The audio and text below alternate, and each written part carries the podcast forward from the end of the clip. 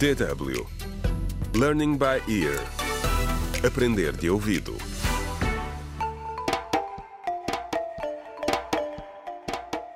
Contra o crime. Olá, bem-vindos ao 27 episódio da radionovela Contra o Crime, um desaparecimento em Picoa, escrita por Ursilig Noé.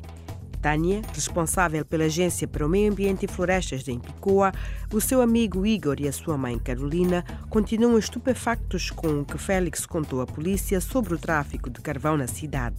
Também Helena, vendedora de carvão e eterna apaixonada de Félix, já sabe a verdade. Entretanto, já depois de Félix ter confessado, Germano e Cândida chegam ao hospital e ficam a saber que o produtor de carvão está sob proteção policial. O que farão eles?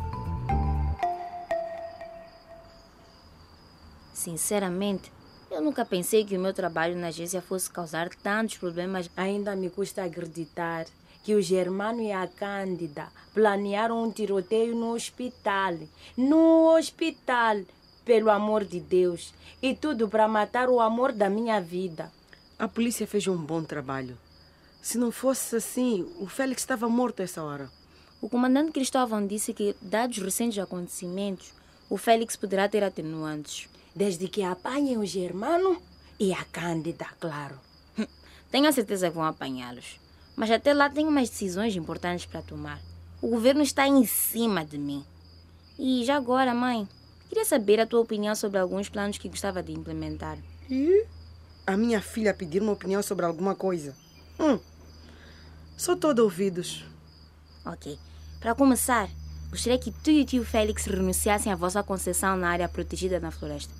Seria uma mensagem importante para as pessoas aqui em Picoa. Eu tenho a certeza que o tio Félix vai concordar com isto quando sair do hospital. Mas então, o dinheiro que eu investi, vou tê-lo de volta? Não te preocupes, mãe.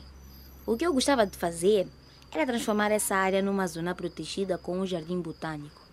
Poderia tornar-se num bom sítio para aulas e para os sem-abrigo, claro. Podíamos também abrir um pequeno café.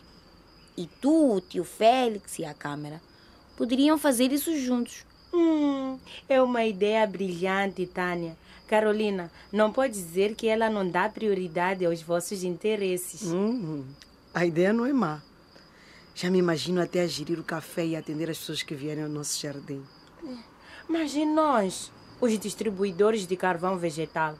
Vamos ser postos de lado? Não, Helena. Hum. Para o resto da floresta, a agência vai implementar uma política de gestão florestal adequada. Vão poder continuar a produzir carvão vegetal utilizando técnicas mais modernas, desde que as árvores sejam plantadas especificamente para a produção de carvão vegetal e os nossos recursos florestais sejam renovados. Ah, é? Uhum. Contra o crime.